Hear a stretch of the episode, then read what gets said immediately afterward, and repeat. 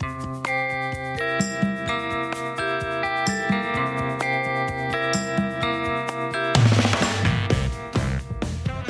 I'm Erica Keswin.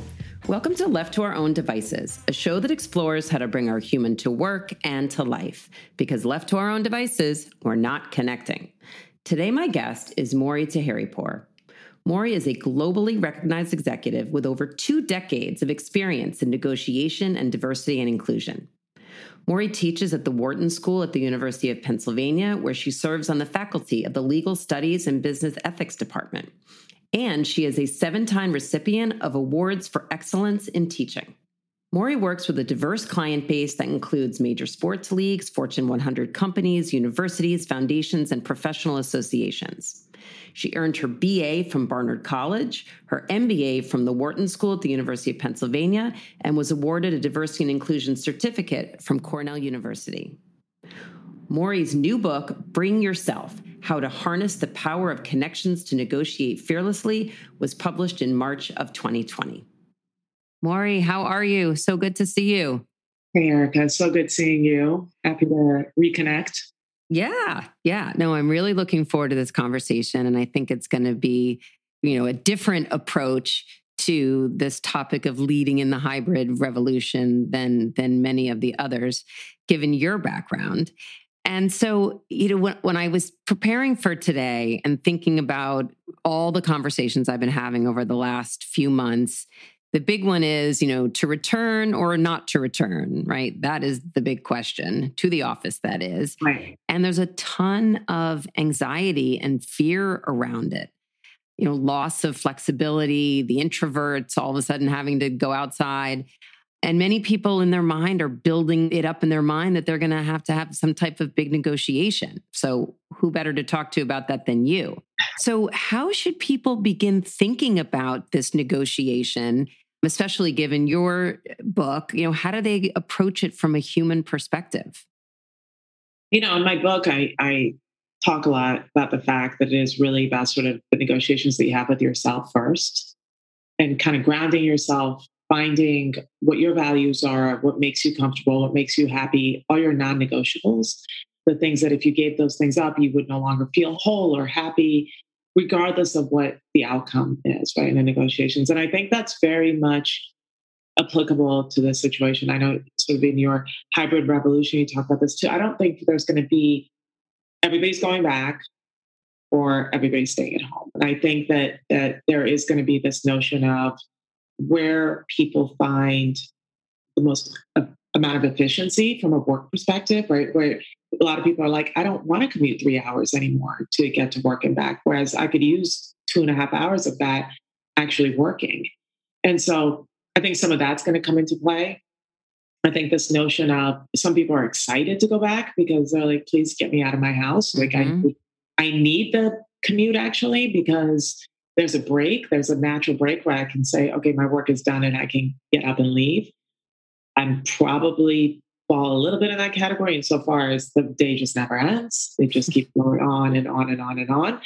So I do think that you have to find your own way first, right? What what you think is going to make you most comfortable. Some people are still afraid. I mean, I'm a little bit embarrassed to share this, but yesterday we finally got some sunshine. As you know, we're talking about it's been rainy and overcast and I decided to go for a quick run.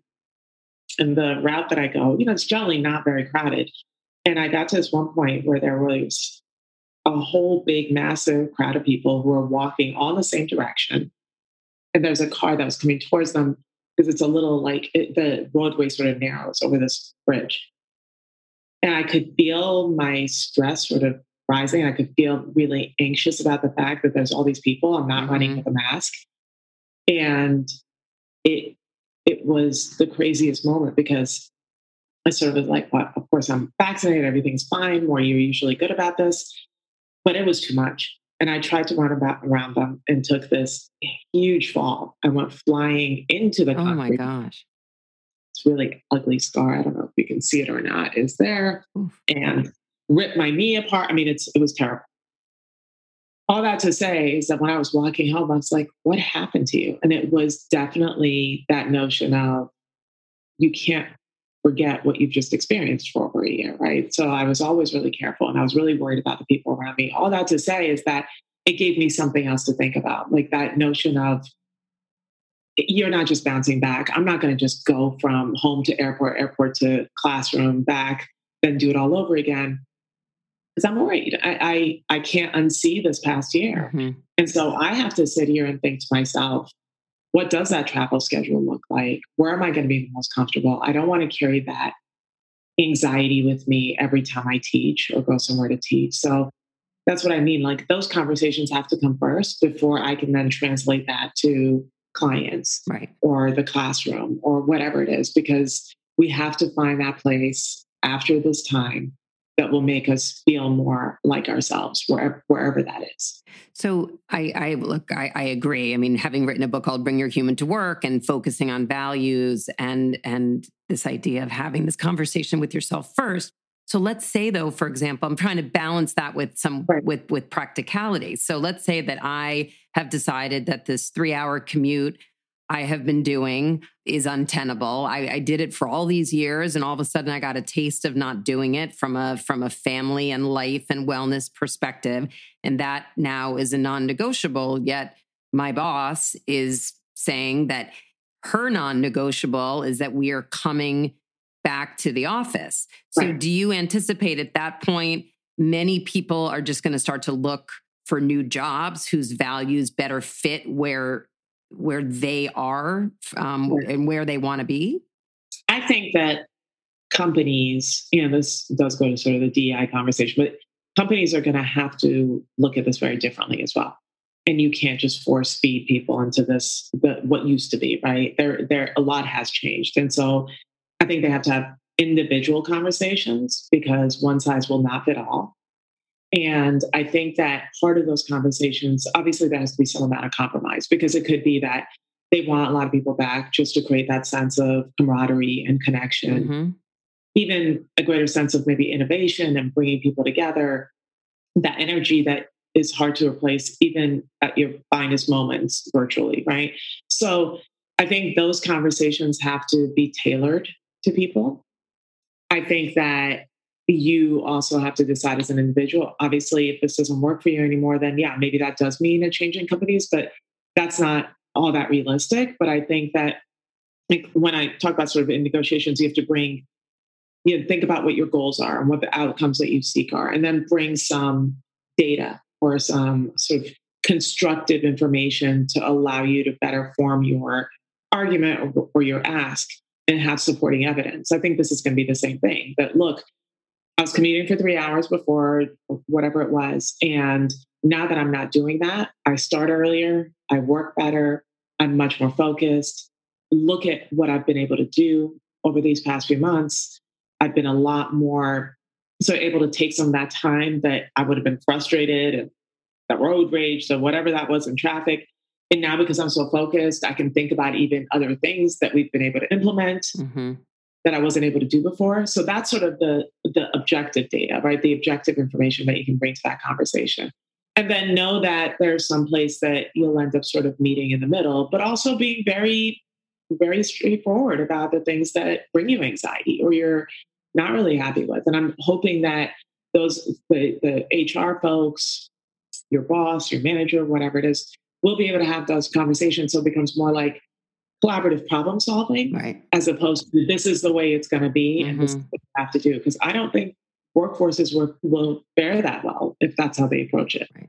that's interesting i i like that it, you know i guess when you first said to approach it with data my mind went to you know a, a benchmarking study and the other five companies in our industry are doing this that and the other but i like your approach of making it human and an individual to me saying, well, look, I have this extra time. I did this extra project. I, you know, developed this client relationship. So it's, it's, it really is, you know, bringing yourself and what you did and, and trying to you know lead a negotiation from from that perspective so right. i think that's really interesting but so one of the questions i often get i laugh with this you know bring your human to work people are like really do i really want people bringing their whole self to work. It is an office, isn't it? And I right.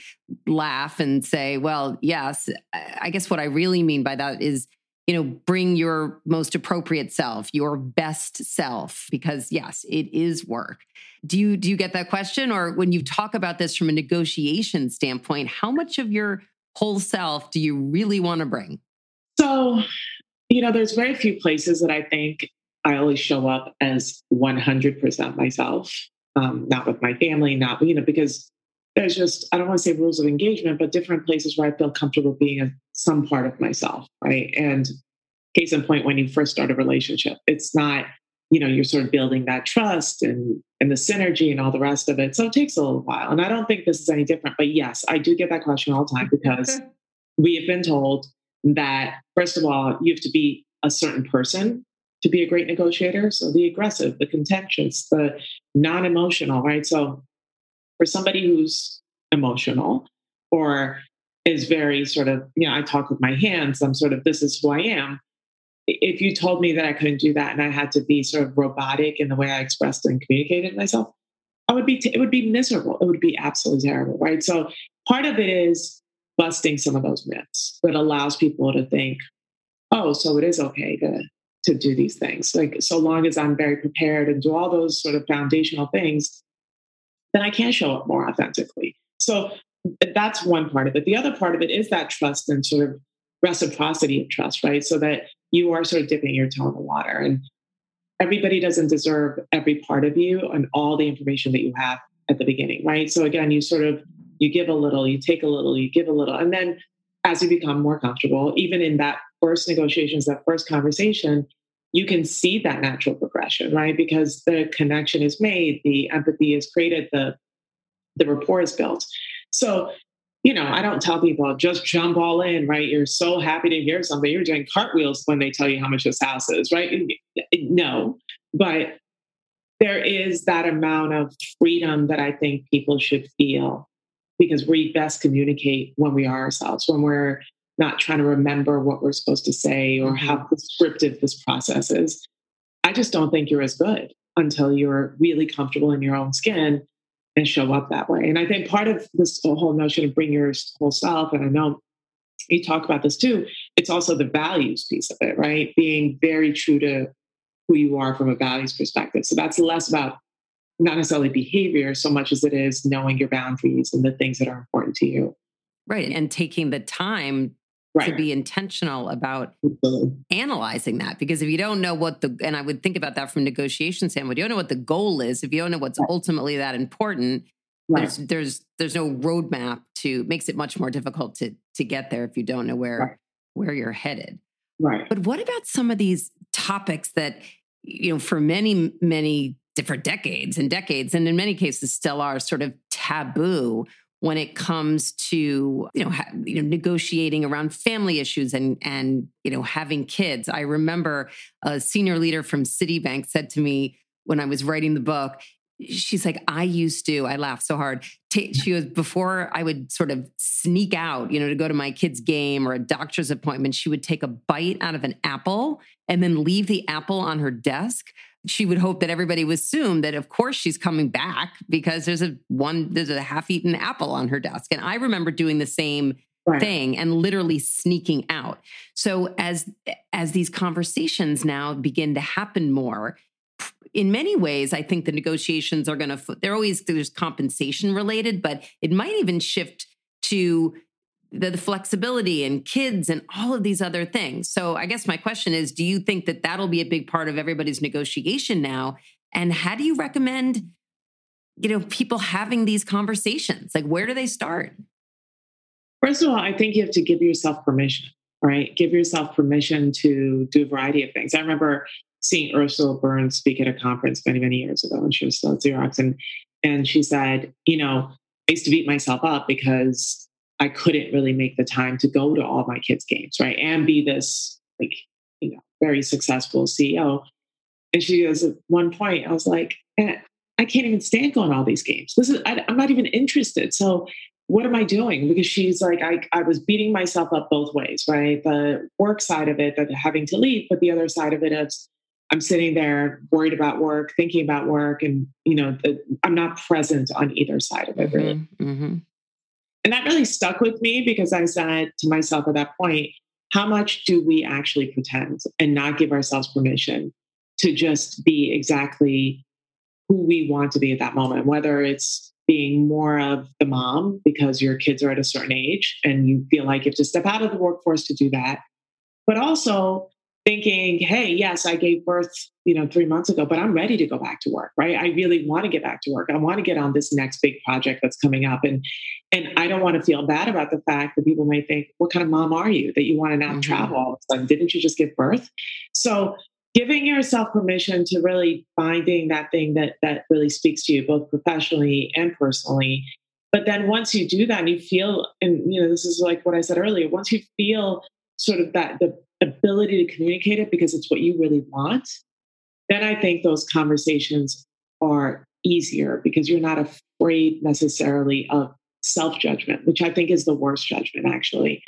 And when you're communicating it again you have to do it in a way that that really makes sense insofar as what you want your life to be like what you want your energies where you want your energy to be how you don't want to divide yourself up between 15000 things because there's only so much time in the day I think workforces, and we've started, we started this many, many years ago. I think Silicon Valley sort of led the way really with equity and, and all that and sort of compensation models.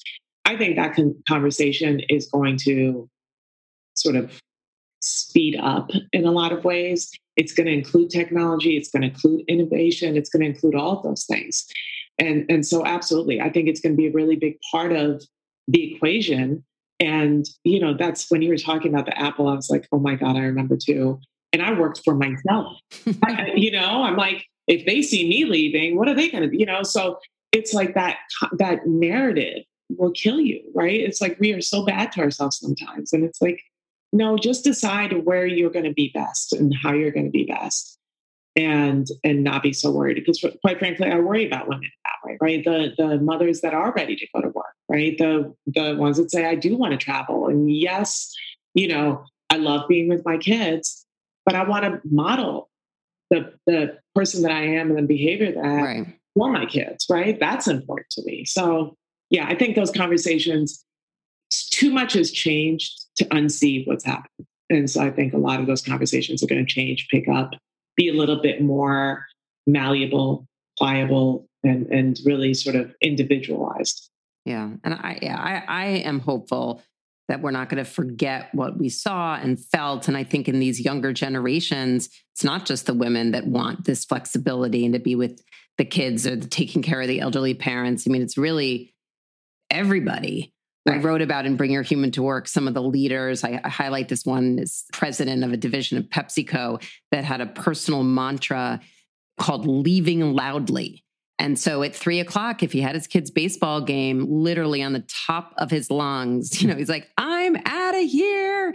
baseball time. And right. so I think leaders need to model it, and we, especially women, right. but hopefully, given that we're at this inflection point, the the apples of the world you know the, what was once pretty taboo is now more mainstream and people feel more comfortable building it into their their narratives around negotiation yeah and i think one of the best things actually that has happened in sort of this virtual world is that we see more people anyway right before it used to be that all the meetings are in a in an office or a conference room and it's very sterile, right? You only show as much as you want to show. Now it's like the dog runs in the picture, the baby's crying, the pictures are are really personal on the walls, maybe some paintings, maybe you're an art collector, all these things that we see now about people that we didn't really have the privilege of seeing before necessarily. So I think this has made us much more open to seeing people's whole selves,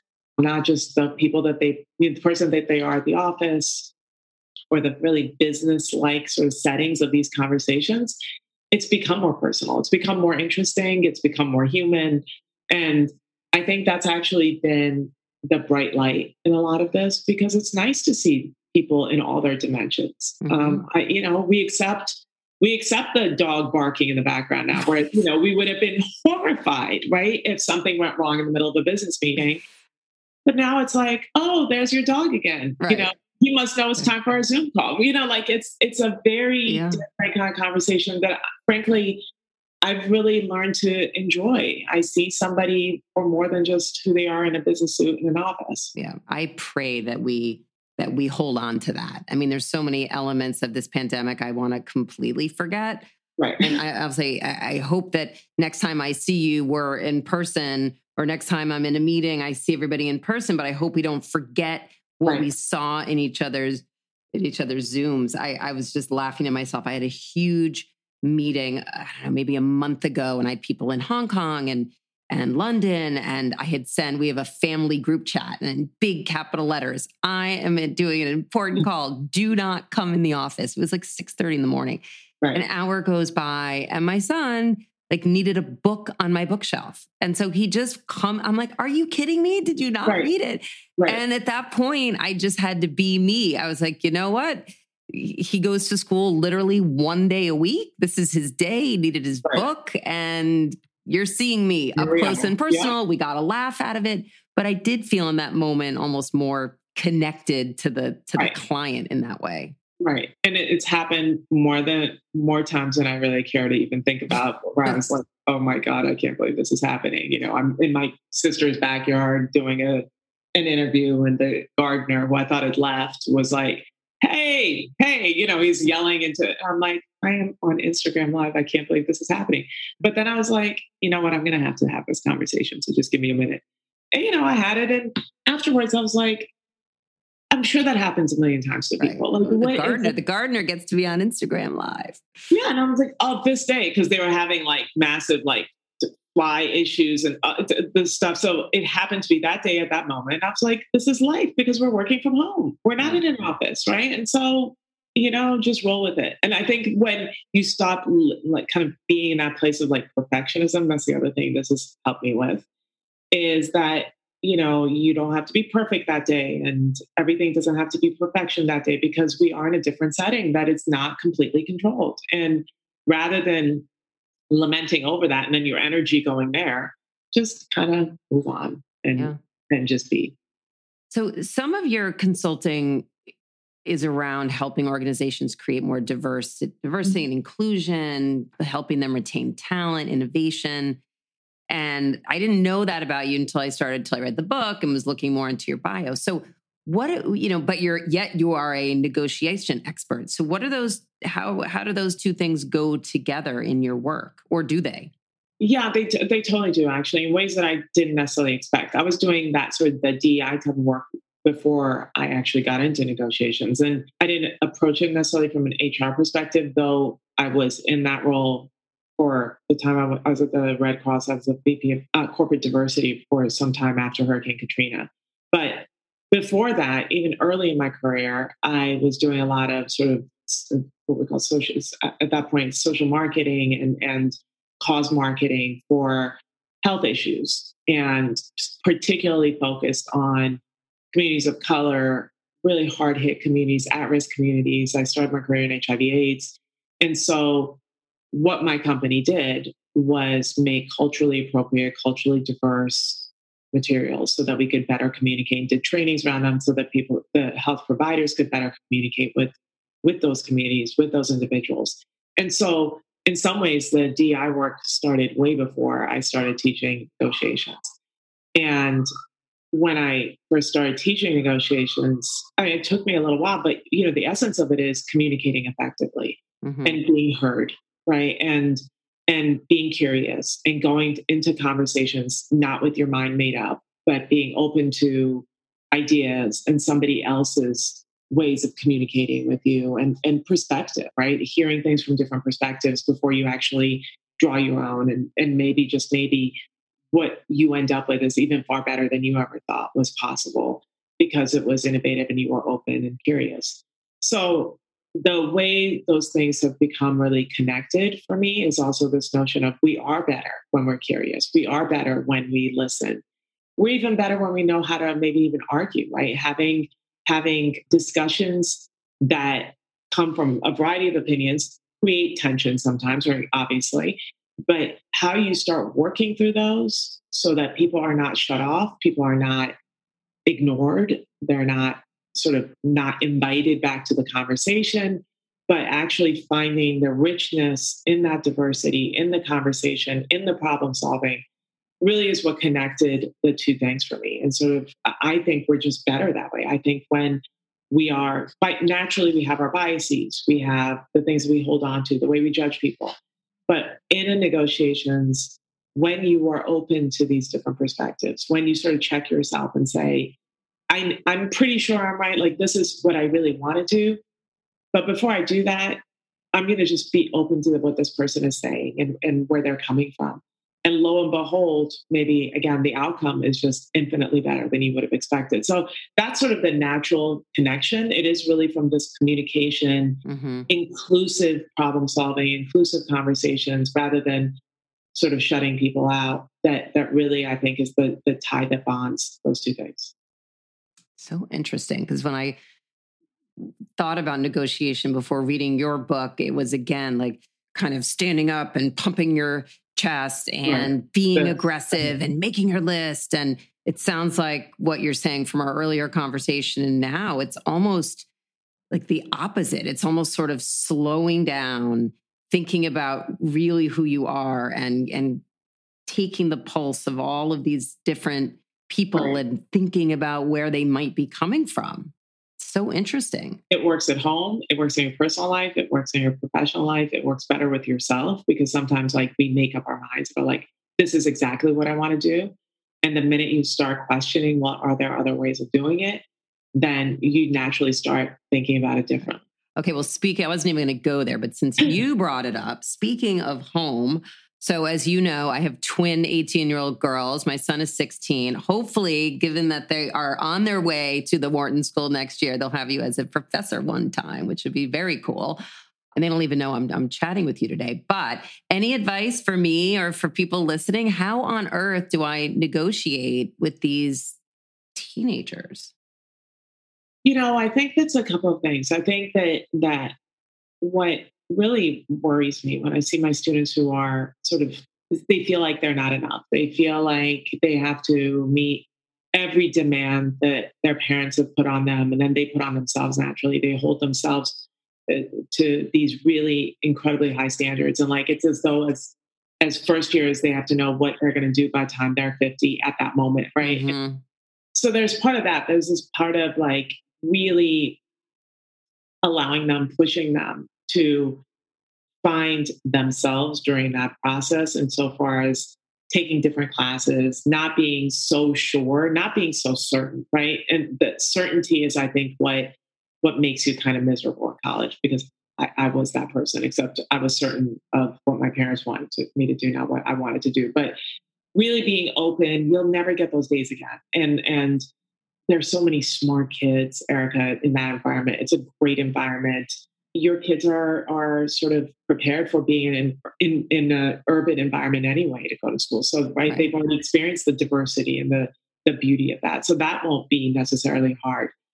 But there's also a huge diversity in the student body, and I'm talking every kind of diversity. So to be open, to experience, and to release as much of that pressure in whatever they, way they find. So whether it's athletics, whether it's a sorority, whether it's a book club, whatever it is, right? I think that's really important. The second thing for you is to trust yourself because hmm. you have to feel like you've been the very best mother that you could be and that you've instilled in them, like after all these years, the values and the things that you feel like will guide them in the right direction. And at the point of a major decision, that they know just enough because of what you've given them that they will be able to make those decisions, that they are capable of those things because you've become a part of them in ways that they probably don't even know. And I think that's really hard for parents because you want to like sort of make sure that everything's okay. Right. But I'd say trust yourself. Be proud of the mom that you are and know that that you've done enough that they will know better. And when they don't, that you just hope that you've done enough so they know where to come back to, where they really have to make those decisions. Oh, it is hard. It is mm-hmm. hard. Not to mention, we feel older. That's the other part of it. I remember when my nephews were getting ready for college. I'm like, how did this happen? Right? My sister is worried about what they're going to do, and I'm still stuck over here. Like, how did I get so old? She's like, not, clearly not about you right now, but yeah. yes, a hundred percent.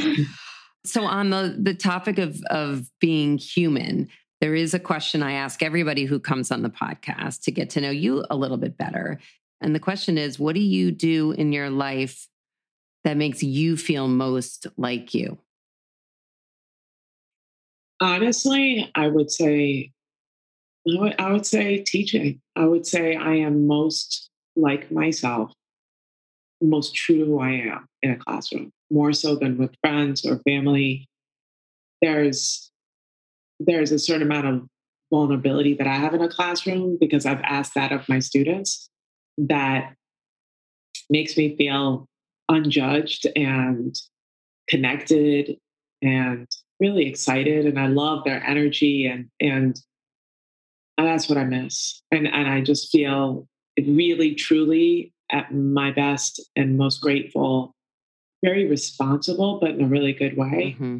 And it, it's the point where I feel like I push myself to be the best I can be, the clearest I can be in my communication, but not in a pressure filled way, but but in a performance kind of a way. And it's it's I love it. I never thought I would ever say this, but it is it is really it's just it's joy for me. It's three or four hours of pure joy. Oh, I love that, and I, you know, maybe someday I'll get to see you in the classroom, see you in your element. I mean, I feel like it's right. You're very blessed. I mean, that you're you're doing in your life uh, in a professional way what makes you in a personal way really thrive and i think it's something we can all aspire to. Not everybody reaches but but the school is lucky to have you your students are lucky to have you and um, i feel really lucky to have met you and that you joined me today on on the podcast so Likewise. thank you so much for being here and i will see you in philly in the fall in philly, person in fall, new york soon yes. something right well uh we there's a lot of touch yes. points i'm excited we'll have coffee yes perfect all right. Thanks, Thank you so much, Erica. Have a great rest of uh, the day and a great summer. Thank you. Likewise. Thanks for having me. Thank you for tuning in to Left to Our Own Devices. If you enjoyed what you heard, please rate and review the show on Apple Podcasts. If you want to receive my monthly ish update on all things human at work or just want to say hello, email me at erica at ericakeswin.com. Stay safe, stay connected, and I'll see you soon.